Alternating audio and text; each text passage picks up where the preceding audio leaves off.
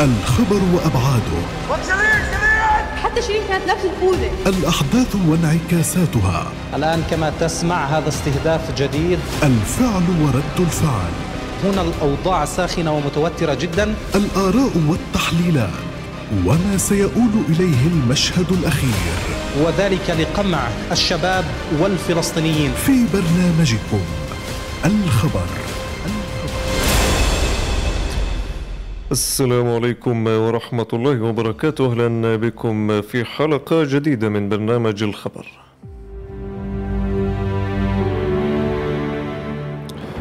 هذا البرنامج الإخباري الذي أو نطل عليكم فيه من أيام السبت في كل أسبوع عند دقات الساعة الثالثة مساء نطالع فيه الخبر وما وراءه.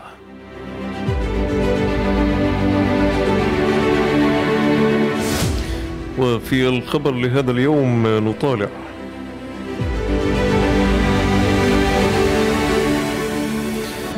في ظل عنف المستوطنين المتصاعد ومخططات التوسع الاستيطاني لحكومة التطرف الضفة الفلسطينية المحتلة إلى أين؟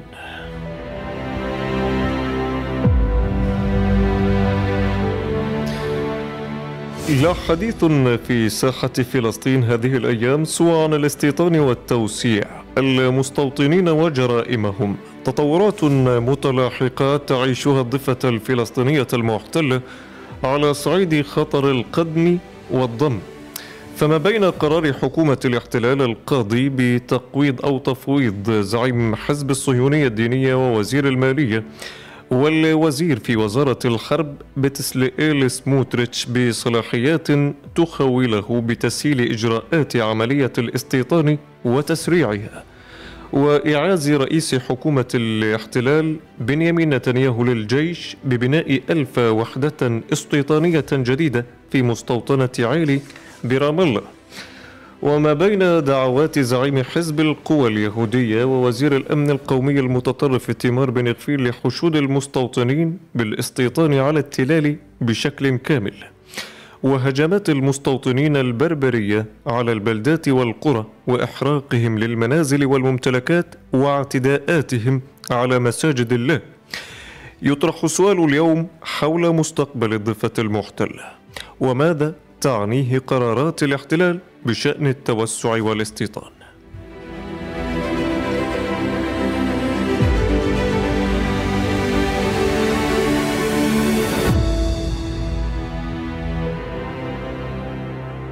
وماذا وراء هجمات المستوطنين والضوء الأخضر والدعم من اليمين الحاكم؟ وكيف بدت ردود الفعل الفلسطينية أمام كل هذا؟ وماذا بشأن الإدانات الدولية؟ ماذا تقدم هذه المرة؟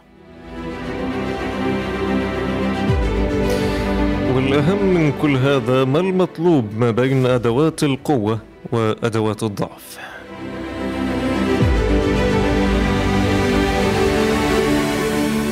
إذا نسأل ونحاور ونطرح في حلقة الخبر مع ضيوف الخبر لليوم. مبدأ الترحيب بالسيد خليل التفكجي الخبير في الاستيطان من الضفة المحتلة أهلا بك ومرحبا بك. بالتأكيد سيد خليل في برنامج الخبر. أهلا وسهلا بكم. إذا سيد خليل تسارع في الوتيرة الاستيطانية من حيث القرارات والخطط تصاحبها تصاعد في وتيرة عنف المستوطنين.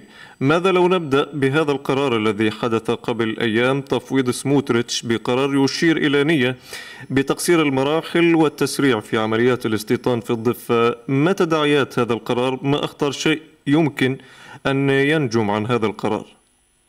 هو تسريع العملية وزيادة عدد المستوطنين كما ذكر أنه سيوصل إلى مليون. طبعا هذا برنامج إسرائيلي واضح تماما. البرنامج ليس من وليد أمس هو وليد عام 1979 عندما تم آه، طرح مليون مستوطن إسرائيلي في الضفة الغربية متتياهو دروبلس رئيس الوكالة الصهيوني آنذاك. طبعا الجانب الإسرائيلي لديه مخططه لديه برنامجه. وفي نفس الوقت أيضا الأحزاب الإسرائيلية تتداول ما بين اليسار واليمين في نقطتين رئيسيتين متفقين عليها بشكل كامل الاستيطان في الضفة الغربية والقدس كعاصمة. وبالتالي تقصير المدة أنه في فترة في الفترة السابقة كان يمر عملية الاستيطان أو طرح المستوطنات في عملية إيداع المخططات الهيكلية للاعتراضات واعطائها 60 يوما للاعتراض ثم دراستها ثم أخذ بعين الاعتبار. وفي هذه الفترة ممكن أن يكون هنالك ضغوطات دولية تؤجل هذا الموضوع. إذا مررنا في قضية الاعتراضات وعدم وجود أي ضغوطات تنتقل إلى مرحلة أخرى وهي مرحلة الإيداء المصادقة. المصادقة يعني إعطاء 15 يوم ثم تبدأ عملية المناقصات. طبعا في كل مستوى من هذه المستويات يجب أن يكون هنالك مصادقة من وزارة الدفاع وأيضا من المستوى السياسي. نعم. على هذا الأساس كان كثيرا من المخططات ما تعود أكثر من عشر سنوات أو عشرين سنة حتى ينفي تنفيذها لأن هنالك ضغوطات أمريكية أو ضغوطات أوروبية أو نتيجة لأوضاع معينة. لكن اليوم ما يحدث اليوم أنها لا تحتاج أن تكون مصادقة وزارة الدفاع أو المستوى السياسي. فقط وزير المالية هو الذي يصادق هو الذي يدفع بهذا الاتجاه وبالتالي مزيد من المستوطنات توسيع مستوطنات. لأنه الرؤية الإسرائيلية للأحزاب الإسرائيلية اليوم هي أنه ما بين النهر والبحر دولة واحدة. نعم. هو لا يفكر ولا بشكل من الأشكال بأن هنالك دولة فلسطينية. الدولة الفلسطينية في مكان آخر. في نفس الوقت أيضا لا نترك قضية البؤر الاستيطانية التي جاءت في فترة شارون في عام 1996 عندما قال احتلوا التلال. اليوم هنالك ليست إقامة البؤر الاستيطانية وتوسيع المستوطنات بل أيضا الراعي العبري الذي هو عبارة عن راعي شخص معين واحد لديه أغنامه أو أبقاره يجوب السفوح الجبال من الشمال إلى الجنوب يقوم بطرد البدو طبعا مدعوما من القوة التنفيذية للجيش و الحكومة الإسرائيلية وبالتالي اليوم عندما يزداد عدد المستوطنين من 110 آلاف عام 1992 في قضية أوسلو اليوم انتقلنا إلى عام 2023 عندما وصل في أيار الشهر الماضي هو عبارة عن 506 آلاف مستوطن في الضفة الغربية لوحدها بينما في القدس هناك عندنا 230 ألف إذا قريبا سنصل إلى المليون. عندما كانوا 110 ألاف لم يكن يقودوا أي معركة لأنه أقلية. لكن عندما أصبحوا وهم يشكلون 5.2 بالعشرة بالمية اليوم من داخل الضفة الغربية أصبحوا قوة تنفيذية للحكومة الإسرائيلية بالإهداء على المواطنين الفلسطينيين وبالتالي ينفذون ما تريد به الحكومة على اعتبار أن الحكومة ليس لها علاقة بهذا الموضوع لكن هي هذه المنظمات تقود المعركة الآن نعم. ضد الفلسطينيين في الضفة الغربية. ولربما من يتصدر واجهة هذه المنظمات اليوم سموتريتش سيد خليل. سيد خليل ما الذي يمكن قوله في وصف هذه الشخصية ووصف هذه الرؤية؟ لأنه اليوم يتم التعامل معه كصاحب فكر وكصاحب مشروع كبير. ما الذي يمكن قوله في وصفه؟ ووصف الحزب أيضا الذي يتزعم حزب الصهيونية الدينية يعني أنا شخصيا لا أفرق ما بين المتدين والصهيوني. صحيح. يعني اليهود دائما عنده مثل بيقول لك احترمه لكن لا تثق به. كل الإسرائيليين يسارهم. يعني كل الاستيطان بدأ في فترة الأحزاب اليسارية. الأحزاب اليسارية أكثر خطورة مما موجود اليمين. اليسار كان يفعل يفعل دون الكلام. لكن اليمين اليوم يقول لك بالحرف الواحد أنا لا أريدك أنا لا أريد هذه الدولة الفلسطينية أنت عبارة عن عبد لي أنت حطابين وسقايين. على هذا الأساس أنا اعتقادي عندما الواحد يوصف الأحزاب الصهيونية إن هنالك فرق بين اليسار واليمين لا لا يوجد فرق. الفرق الوحيد إنه هو أن اليسار يعني أكثر واحد كان من اليسار الإسرائيلي الاشتراكي شمعون بيرس شمعون بيرس كل الاستيطان وكل ما حدث هو في فترته يعني عندما كان رئيسا للوزراء وقبل أن يكون رئيسا للوزراء وكل هذه الأفراد وكان من الاشتراكية الدولية. يعني أنا اعتقادي انه الفرق الوحيد ما بين كل الأحزاب الإسرائيلية انه أنهم يقولون في في في اليسار يفعل ولا يتكلم بينما اليمين يقول ويفعل. أيضا سيد خليل ماذا لو يعني تحدثنا عن وصف النمط البنائي للمستوطنات النمط المتبع داخل هذه المستوطنات خاصة المستوطنات القريبة جدا من الأحياء الفلسطينية على صعيد المرافق العامة. هل هي أيضا قريبة من الشكل العمراني للأحياء الفلسطينية؟ لا طبعا تتميزها تماما. يعني هنالك مدن يعني أنت بتتكلم عن مستوطنة مدن ليست نعم. هي مستوطنات قطاع غزة. هنا في تتكلم عن مدن كاملة. يعني فيها جامعاتها فيها مدرسة بمعنى مدينة. عندما أنشأت نعم. إسرائيل اليوم حوالي 20 ألف هي فيها جامعة مناطق فندقية معلي معلي أدوميم عبارة عن تقريبا عدد سكانها فوق ال 50 ألف نسمة. هي أبنية عالية أبراج كل الم... كمدينة كاملة. هنالك بعض البؤر الاستيطانية اللي هي جرافانات لكن عندما تنظر إليها لأنه هنا هنا الحديث عن الهوية إيه، يعني من وجهة نظر إسرائيلية تجاه الضفة لربما الشكل العمراني يحدد هذه الهوية المرتقبة التي يريدها الاحتلال لشكل الضفة. لا شوف هو ينظر إلى الأحياء الفلسطينية، اولا المستوطنة تعرفها أنه هي مستوطنة من الشكل لكن هي على رأس الجبل لكن في نفس الوقت هي مسيطرة على شريان المواصلات اثنين نعم. أهم شيء بكل المستوطنات هي عملية التطويق يعني تطويق الأحياء الفلسطينية.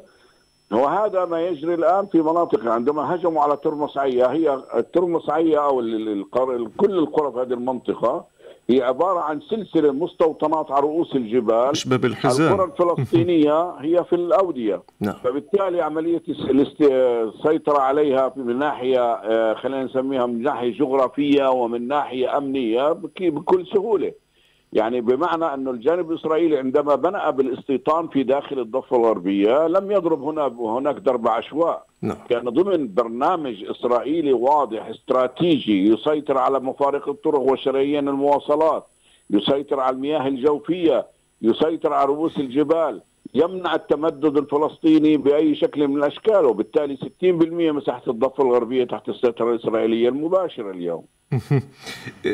هذا التداخل الجغرافي كيف سينعكس على مسار السياسة بناء على هذا بخصوص مسألة الفصل وإعلان وإعلان الضم؟ كيف سينعكس على المسار السياسي؟ ماذا تقول السياسة الآن أمام هذه الجغرافيا المتداخلة؟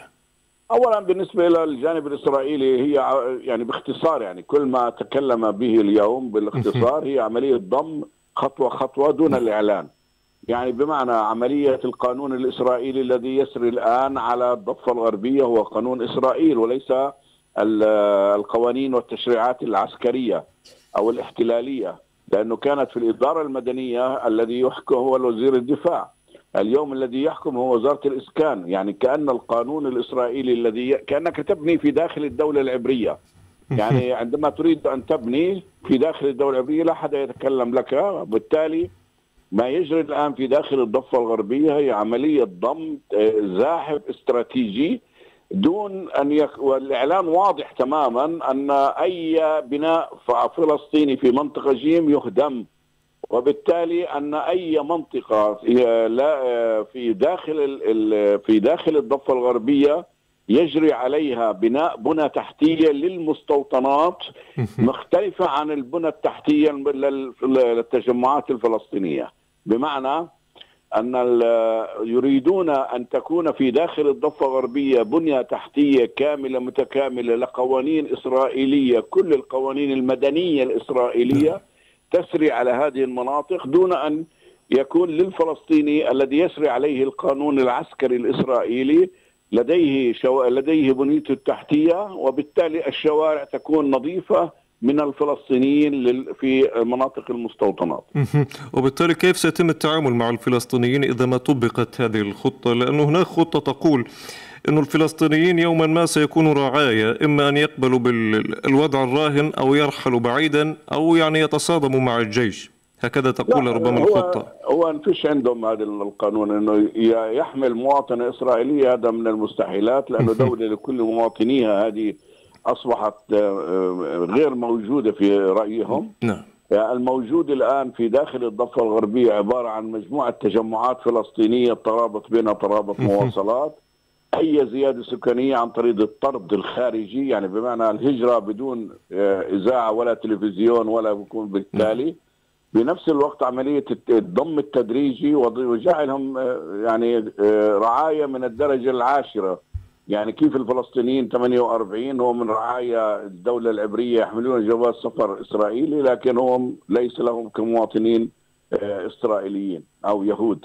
على اعتقادي إنه الجانب الإسرائيلي اليوم في قضية الضم الزاحف وعدم وجود أن هنالك دولة فلسطينية إلى القرب من الدولة العبرية لأن الرؤية الإسرائيلية تعتقد أن الوطن البديل هو الأردن فبالتالي عملية ما يجري الآن في عملية الضم لمنطقة الأغوار ومناطق كثير من المناطق في داخل الضفة الغربية بالإضافة إلى إقامة بنى تحتية منفصلة عن البنى التحتية للجانب الفلسطيني. سنصل إلى مرحلة أن تكون هنالك تجمعات فلسطينية محاطة بمستوطنات إسرائيلية الدخول والخروج فيها بإذن إسرائيلي. نعم. لربما هذا التسارع من القرارات والخطط ووجود اليمين الحاكم اليوم على سدة الحكم اليمين المتطرف يعني أثار أيضا شهية الكثير من المستوطنين المتطرفين. هذه الشهية ترجمت بهجمات بربرية على مدن وبلدات وقرى كما جرى في ترمسعية في, في الوقت الأخير. أيضا إيه، أثار شهية الفلسطينيين بأن يستبسلوا أكثر ويصمدوا على الأرض إيه، وزادت على إثرها العمليات الفدائية. كيف ترى الميدان سيد خليل مع هذا التداخل بين الاستيطان وبين صمود الأهالي؟ يعني خلينا سوينا دراسة لقضية المستوطنات. يعني المستوطنين في داخل الضفة الغربية ليس كلهم أيديولوجيين يعني بمعنى أنه يعتقدون. هنالك 70% من المستوطنين آه، اقتصاديين يعني لأنه نعم. عندما يشتري شقة في داخل المستوطنات هو آه، يأخذ آه، هي اولا أسعارها أقل من المناطق الداخلية صحيح. داخل 48 وفي نفس الوقت أيضا له امتيازات وبالتالي جزء كبير من هؤلاء ليس لهم علاقة بمقدار ما لها علاقة بقضية الاقتصادية الآن نرجع للمستوطنين المتدينين الذين يعتبرون أن هذه الأراضي هي أراضي تم احتلالها من الجانب الفلسطيني منذ ثلاثة ألاف عام ونحن الآن نحررها من المحتلين الفلسطينيين هؤلاء يشكلون 30% وهم موجودون في منطقة نابلس يعني هو في منطقة يتسهار على جنوب غرب نابلس وفي منطقة كفار تبوح عند زعتر قريبة على ترمسعية وفي شيلو وهي المستوطنات المتدينة نعم. اللي هي المتعصبين حقيقة ما يجري الآن في المستوطنين الإسرائيليين هي صراع بين نقطتين رئيسيتين صاحب الحق وهو ما يجري الآن في داخل الضفة الغربية وبين مستوطن يحمل السلاح محمي من الدولة. الآن مشكلتنا الآن إحنا في داخل الضفة الغربية مشكلة رئيسية أن العدو معروف لكن المشكلة العدو الغير معروف الذي هو كثيرا ما يتعامل مع الإسرائيلي لأنه هيك وظيفته أصبحت وظيفته هو التعامل مع الإسرائيلي من أجل عملية كبت إقامة أي انتفاضة فلسطينية في داخل الضفة الغربية وإجهاضها كما يجري كما جرى في أكثر من فترة من الفترات عندما في قضية البوابات كما تذكرون ب 2017 نعم. وفي أكثر من مرة لاحظنا بأن هنالك أيدي خفية تقوم بعملية تفريغ عملية النضال في داخل الضفة الغربية لأنه لا يريد أن يصلوا إلى قضية الانتفاضة الشاملة. الانتفاضة الشاملة يعني عملية تغيير جذري في التفكير عملية تغيير جذري في قضية الأحزاب السياسية التي تدعي بأنها تمثل لها أجندة وطنية ولديها مشروع وطني ولكن حقيقة ليس لها مشروع إلا مشروع الاستثمار. سيد خليل أخيرا ماذا لو سألنا عن خارطة الطريق الواجب أن تكون من قبل الفلسطيني؟ نسأل هنا أمام هذا التسارع وأمام هذا المشروع الذي يعني لم يبقي على شيء يذكر من مساحة الضفة. هل على الفلسطيني الآن أن يسارع الزمن ويبادر بترك مسألة حل الدولتين ويطرح مشاريع أخرى؟ لربما يستطيع من خلالها مجابهة هذا المشروع الخطير. طبعا إحنا طرحنا بالزمانات يعني في القضية الدولتين مستحيلات. يعني أصبحت اليوم إقامة دولة فلسطينية ذات تواصل جغرافي بالضفة الغربية بدون إزالة مستوطنات مستحيلات. يعني آه، عمليا لو ركبت جبت الخرطة الضفة وعملية تركيب يعني خليني أسميها مثل مستوطنة كفار داروم كانت تقطع وسط قطاع غزة عن الجنوب. هذه واحدة مستوطنة صغيرة كانت تقطع الشمال عن الجنوب ونقطة سطر جديد. صحيح. هذا ما يحدث الآن في داخل الضفة إنه الاستيطان لا يمكن ولا في مستحيل أن تقام دولة ذات تواصل جغرافي دون إزالة بعض المستوطنات الآن دولة لكل مواطنيها طبعا الجانب الإسرائيلي يرفض ذلك يعني هذا إنه دولة لكل مواطنيها بين النهر والبحر دولة واحدة هنالك أغلبية فلسطينية لأنه إذا تكلمنا عن 2.5 مليون في داخل الضفة الغربية و2 مليون في غزة ومليون ونصف في داخلها يصبحنا ستة سبعة مقابل سبعة. فبالتالي الجانب الإسرائيلي هو يريد دولة يهودية نقية. الآن الوصول للهدف الاستراتيجي هو البقاء. يعني اولا يجب أن نقع في داخلنا أن نفكر أو نضع استراتيجية جديدة. يعني أنا لا أستطيع أن أقول يعني ليس لي وضع سياسي أن أتكلم بقضية إنه ما, ما هو مطلوب في المستقبل. المطلوب البقاء. يعني وجودك في داخل الضفة الغربية صراعك في داخل الضفة الغربية صراعك على الأرض هو تثبيت لوجودك أيضا في نفس الوقت يجب أن يكون لدي برنامج. البرنامج هل أريد دولة فلسطينية؟ البرنامج الثاني عاصمتها القدس؟ لا أنا ما أشاهده اليوم. لا يوجد لدينا برنامج إطفاء حرائق. كما بالأمس كانت في حوارة وأول أمس كانت في ترمسعيه وبعدها بعريف وبعدها في بيتا وغير ذلك. ما نشاهده الآن انه الجانب الإسرائيلي لديه برنامج واضح تماما لعام 2040 و2050 بينما كفلسطينيين ليس لدينا برنامج لغدا لو أو لا بعد نعم. عشر دقائق. لكن سيد سيد خليل هل هل يمتلك الفلسطيني الرفاهية لأن يطرح ويوجد بدائل الآن في ظل هذا هذا المجتمع الدولي وهذه التماشي مع كل مخطط إسرائيلي؟ لا فيش شيء اسمه ما لكش مخطط. إذا في الإنسان الدولة العبرية عندما أنشئت لم تنشأ بال 48 نعم. انشئت ما قبل ذلك بمئات بمئة عام اولا بدأت في مع في في إقامة البنى التحتية بإقامة الهستدروت بإقامة الكيبوتسات المشيفات الجامعة العبرية إلى آخره بال 25 حتى في ال 48 كانت أقيمت الدولة والدولة أقيمت أصلا من قبل ذلك، إذا أردت أن تنشأ أمة عليك أن تنشئها قبل 20 سنة من مولدها. يعني إذا أردت أن تفكر اليوم بماذا سيحدث بعد يجب أن تفكر من اليوم. يعني أنا اليوم لما بدي أطرح فكرة معينة يجب ان أفرغها إنه بعد 20 سنة ماذا احصل وبالتدريج يعني خطوة خطوة للوصول للهدف نعم. أما أني أطفئ حرائق هنا وأطفئ حرائق هناك وأروح المجتمع الدولي وأروح أترجى المجتمع الدولي ويحمونا والحيوانات البشر بيحموهم لا هذا هذا أضعف خطابات نعم. خطاب الجانب الفلسطيني أنا اعتقادي إنه إذا أردت أن تفكر للمستقبل يجب أن تفكر من اليوم ماذا تريد بعد 20 عام. هل تريد دولة أم تريد دولة مستثمرة استثمار VIP معك درجات إنه مستثمر بس تستفيد من الاحتلال كمستثمر؟ لا أنا ما أشاهده الآن هو استثمار. للاحتلال فقط. أما كموضوع سياسي أن هنالك برنامج واضح تماما للمستقبل بأن هنالك دولة فلسطينية هذا غير موجود. كل ما هو موجود هي عملية استغلال الظروف لإقامة ال business والشغل والأعمال. يعني يعني الواحد لا يريد أن يتكلم في أشياء كثيرة لكن ما تشاهده اليوم في داخل الضفة الغربية وعملية بزنس شغل ليست دولة إقامة دولة فلسطينية. الدولة الفلسطينية تحتاج لإقامة مشاريع إقامة آه، صمود برنامج سياسي بالإضافة إلى القانون الدولي.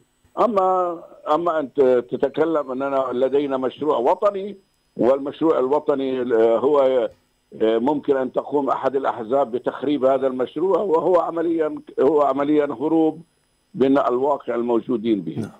شكرا لك السيد خليل التفكجي الخبير في الاستيطان من الضفة المحتلة على هذا الحديث كنت ضيفا معي في برنامج الخبر عبر الخط الهاتفي شكرا لك بالتأكيد إذا الحوار لا يزال متواصل. أذهب إلى القاهرة وأرحب بالدكتور أيمن الرقب المختص في الشأن الإسرائيلي. أهلا بك ومساء الخير ومرحبا دكتور. تحياتي لك سوار ولكل السادة المستمعين والمتابعين.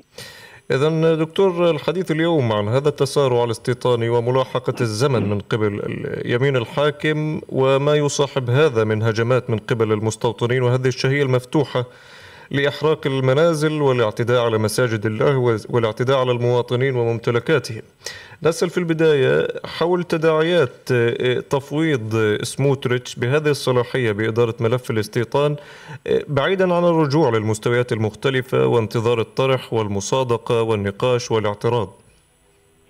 يعني كما هو معروف أخي سوار أن حكومة نتنياهو الآن هي حكومة المستوطنين بكل معنى الكلمة سمرتش الذي جاء وبن غفير جاء طبعا من من داخل المستوطنات وهؤلاء المصنفين من غلاة المتطرفين. يضع شعار واحد هو عودة الاستيطان وتمدد الاستيطان.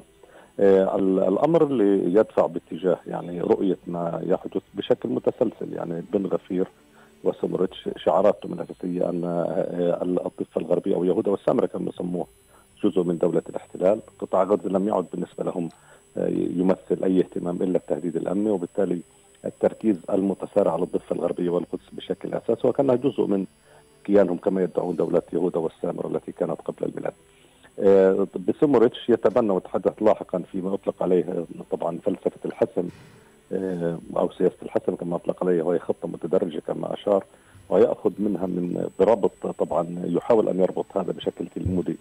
بني يوشع بن نون عندما دخل فلسطين عطى رفع ثلاث شعارات. آه، إما أن يقبل السكان الأصليين العيش تحت حكم الدولة اليهودية أو أن يرحلوا من قبل أن يصل يوشع بن نون وجيشه أو أن يستعدوا للحرب. هذه الشعارات نفسها التي يعيد اطلاقها سموريتش تحت شعار فلسفة أو نظرية الحسم التي يطلقها.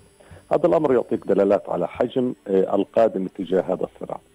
سيموريتش ليس فقط في الصلاحيات التي منحت عندما أصبح رئيسا للإدارة المدنية التي تحكم في الضفة الغربية والحاكم العسكري الجديد للضفة الغربية ومنح صلاحيات بالسماح بتمدد الاستيطان وبناء الاستيطان بعد طبعا لاحقا سيتم اعتماد ذلك من وزير الحرب ورئيس آه، حكومته طبعا مع المرور في إجراءات حكومية فقط ولكن هو صاحب القرار في هذا الأمر.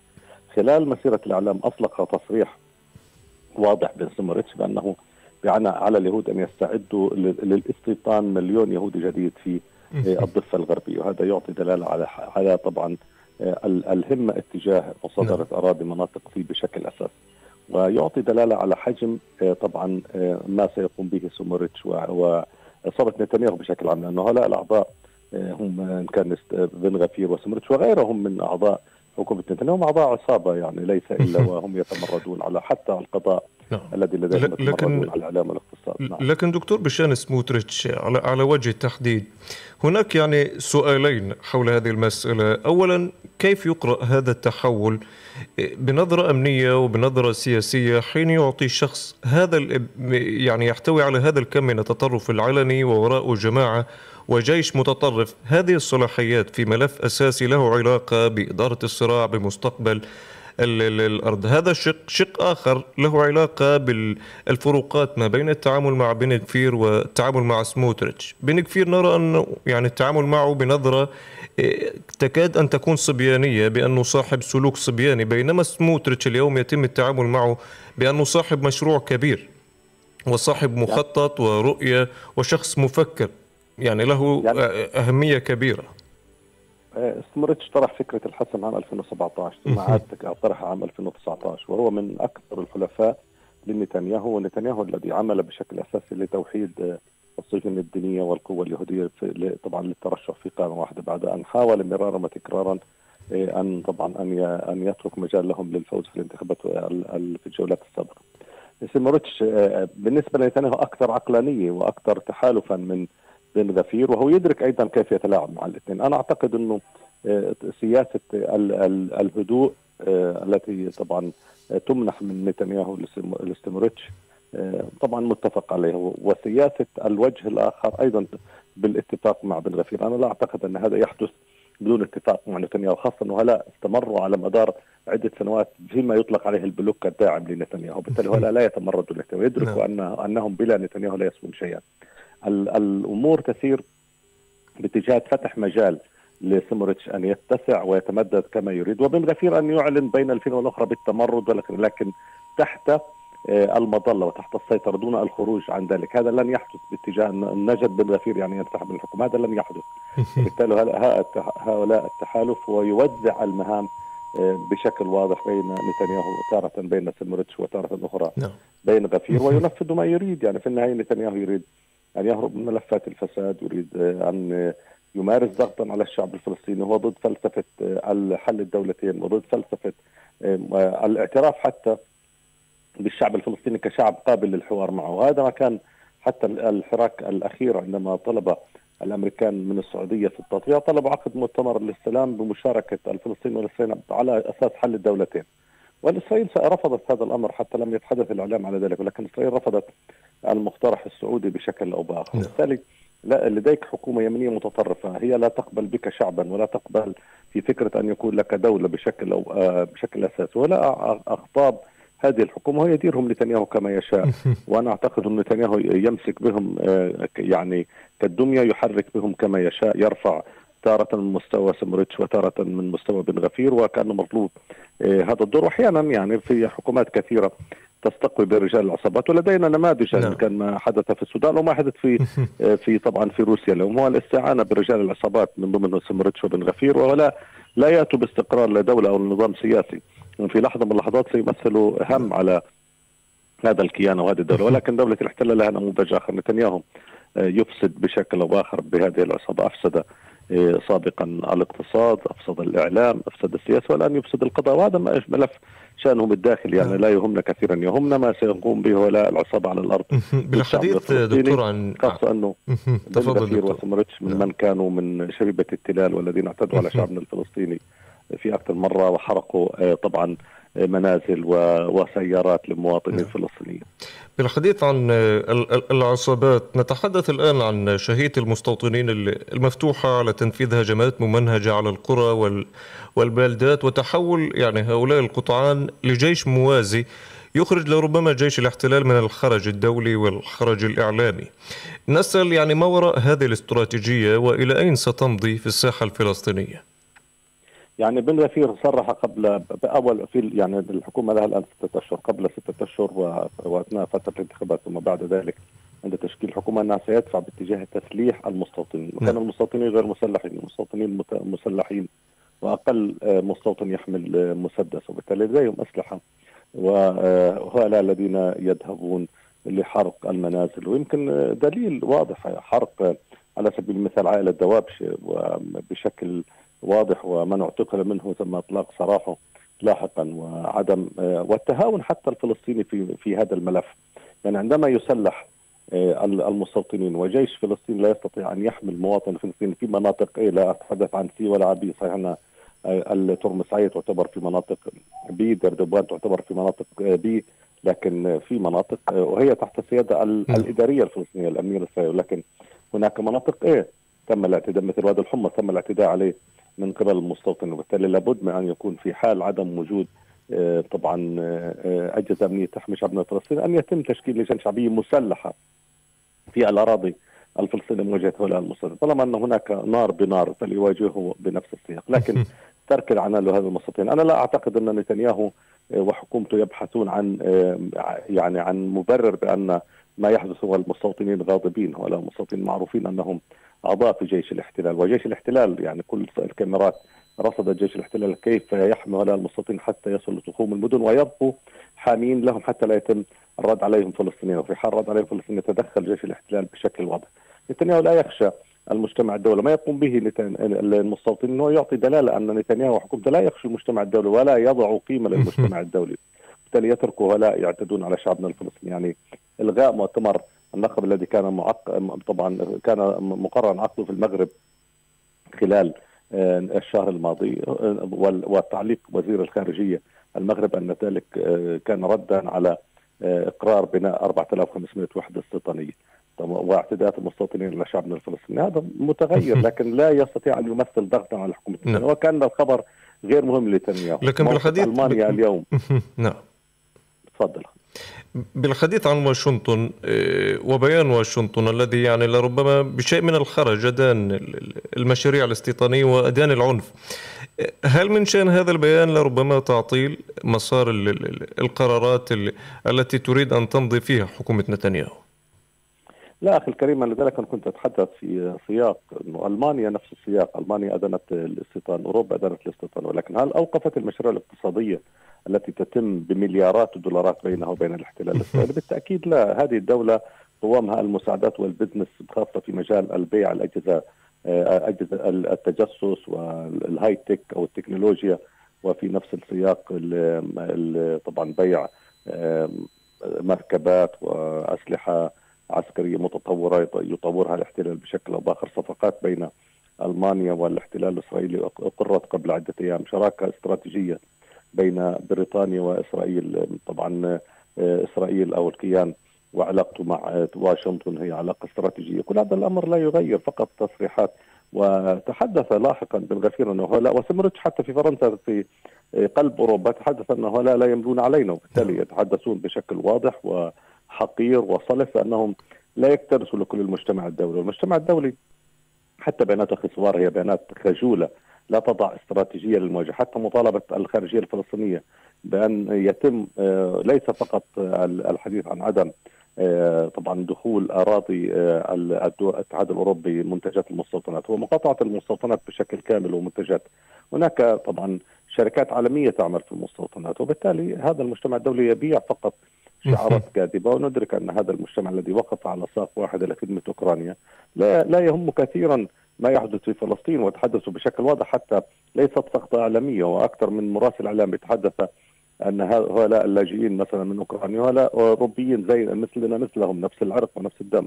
لكن عندما يتم الحديث عن ملف شرق أوسطي أو ملف فلسطين الأمر لا يهم أكثر من من أجل أن يبقوا يقدمون وجه جميل في حقوق الإنسان يتحدثون عن آه، طبعا أنهم آه، آه، طبعا ضد إجراءات الاحتلال. وكما اشرت يمكن ألمانيا من ضمن قضايا رفضها أو طبعا يعني احتجاجها على الاحتلال الإسرائيلي وعودته بالتأكيد لجنة حقوق الإنسان.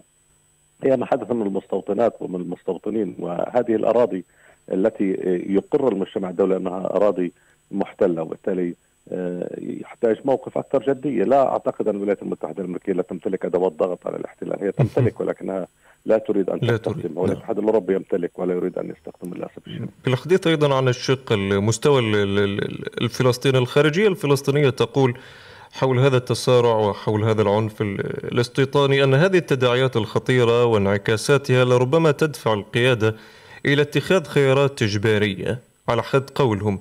ما هذه الخيارات الإجبارية التي قد تجبر عليها السلطة اليوم أمام هذه التداعيات الخطيرة؟ يمكن من الشيء المحزن أخي سوار أن آه، كل ما نسمعه من تصريحات من قيادة السلطة الفلسطينية كلها تصريحات كاذبة.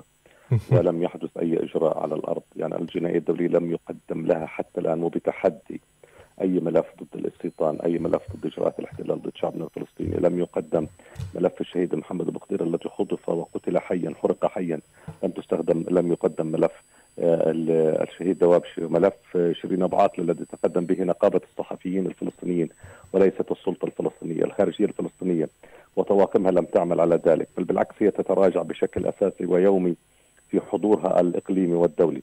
بالتالي آه، يعني فليكفوا عن الكذب. آه، ماذا تمتلك السلطة؟ السلطة التي قطعت أيديها بأيديها السلطة التي آه، أنهت شكل المقاومة السلطة التي يتحدث رئيسها بانه فخور أنه لم يحمل مسدس في تاريخ حياته وفخور أنه ضد الكفاح المسلح.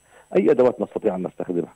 مقاومة شعبية لا حتى الآن في أقصى حالات لم يخرج 5000 مواطن لمواجهة الاحتلال في احسن في احسن مناطقنا. لا لا الأمر به كثير من آه، التراجع في حالتنا الفلسطينية تغيير يمكن في أحد الحلقات تحدثت معك صور في تغيير مزاج الشارع نعم الفلسطيني صحيح. وتغيير عقيدة الأجهزة الأمنية. من سبب ذلك؟ هي السلطة. بالتالي أنا يعني أتساءل الخارجية ماذا تمتلك من أدوات؟ تمتلك أدوات الذهاب إلى مؤسسات دولية. طبعا أنت يا عضو في هذه المؤسسات لماذا لم تتحرك فلسطين تجاه الجناية الدولية؟ هل تستطيع أن تست... أن تعلن بشكل أو بآخر وقف التنسيق الأمني بشكل حقيقي بعيدا عن ما يحدث في الإعلام ومحاولات التضليل الإعلامي؟ حتى الآن التنسيق الأمني لا زال قائما. وأكبر دليل اغتيال آه، الشهيد خالد آه، صباح صباح في طوباس قبل عدة أيام في قلب طوباس هي مناطق في قلب طوباس في في في وخروج الأجهزة بعد تنفيذ العملية من قرابة خمس دقائق دون أن يطلق عليهم رصاصة واحدة. هذا لا يعني تنسيقا امنيا هذا تنسيقا نعم. امنيا.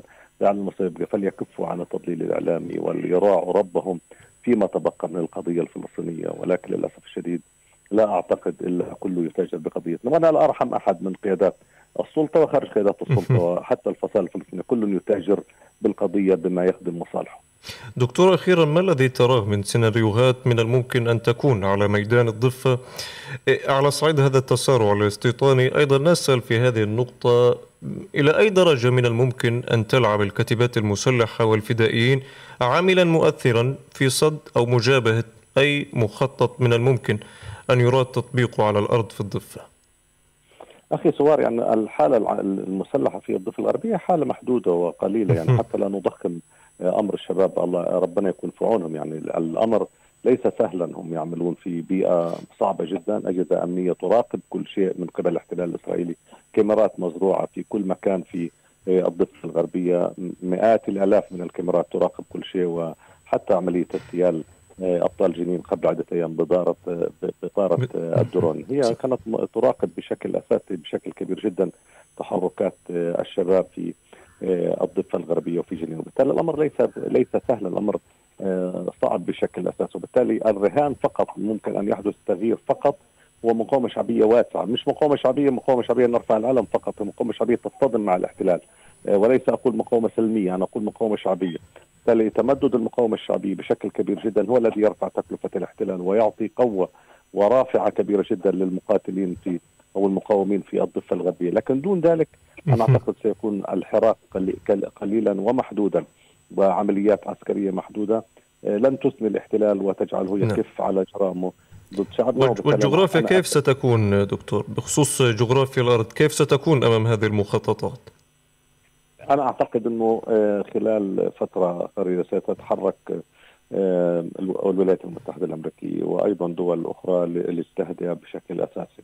وأتوقع أن تعقد لقاءات إن كانت سرية أو علنية بين السلطة والاحتلال الإسرائيلي لتهدئة الأوضاع. لأن الاحتلال ليس لمصلحته. أيضا تسخين الجبهه بشكل كبير جدا آه، في الأراضي الفلسطينية. ولكن تريد أن تطوع الشعب الفلسطيني كما يشاء، أنا أعتقد أنه الأمور لن تذهب إلى انهيار آه، السلطة بشكل أساسي بل بالعكس قد يكون هناك تهدئة في هذه الجبهة. نعم. ويستمر المستوطنين بين الفينة والأخرى ببناء مستوطن. هنا توسع استيطان هنا ونحتاج ثم تعود مرة أخرى. أضف إلى ذلك أن عملية واسعة في الضفة الغربية لن تتم أقل تقدير في الوقت القريب وسيكون هناك الحديث مرة أخرى على عمليات نوعية كما حدث باستخدام الدرون أو الطائرة المسيرة لأول مرة منذ عام 2020 2002 عفوا نعم، بالتالي تعود الأمور إلى عمليات نوعية من قبل الاحتلال الاسرائيلي عمليات أيضا فردية نوعية من المقاومة الفلسطينية وفي نفس السياق تبدأ الأمور تدور في اتجاه تهدئة الأوضاع من خلال لقاءات بين السلطة والاحتلال الإسرائيلي. اذا مواصل على الرهان. بالضبط بالضبط. أشكرك دكتور دكتور أيمن الرقب الخبير والمختص في الشأن الإسرائيلي كنت معي ضيفا عبر الخط الهاتفي من القاهرة شكرا لك جزيلا على هذا الحديث إذا بهذا القدر متابعينا الكرام نصل بالتأكيد إلى ختام هذه الحلقة التي عنونت بمشاريع الاستيطان وعنف المستوطنين المتصاعد وسؤال حول مستقبل الضفة المحتلة إلى أين هو ذاهب؟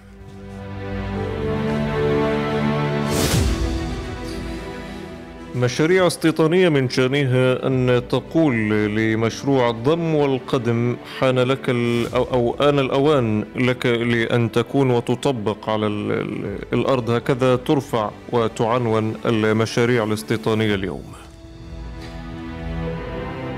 ووراء الكف والأقنعة هناك هجمات المستوطنين الممنهجة التي من شأنها أيضا أن تسارع من وتيرة الاستيطان وتسارع من وتيرة التهجير الفلسطيني. عن أرضه. ويبقى دوما الرهان على سواعد الفلسطينيين وعلى صمودهم على أرضهم واستبسالهم في التصدي والمجابهة أمام انهيار الساسة وانهيار حلولهم التي باتت مكررة ولا ترضي الفلسطيني ولا تحل الأرض. إذا نشكر معي من كان ضيفا في هذه الحلقة السيد خليل التفكجي الخبير في الشأن الاستيطاني والسيد أيمن رقم المختص في الشأن الإسرائيلي من القاهرة. شكرا لهم على هذا الحديث وهذه القراءة في تداعيات هذا التفويض من قبل حكومة الاحتلال لوزير المالية والوزير في وزارة الحرب بتسلئيل سموتريتش بتفويضه بإدارة ملف الاستيطان بعيدا عن الرجوع للحكومة والمستويات السياسية والأمنية وهذه المشاريع التي أعطى لها نتنياهو الضوء الأخضر ببناء البؤر الاستيطانية في الكثير من مناطق الضفة المحتلة وهذا الإعاز من قبل وزير الأمن القومي المتطرف تيمار بن غفير بأن يشن ويصاعد المستوطنون من هجماتهم على القرى والبلدات الفلسطينية.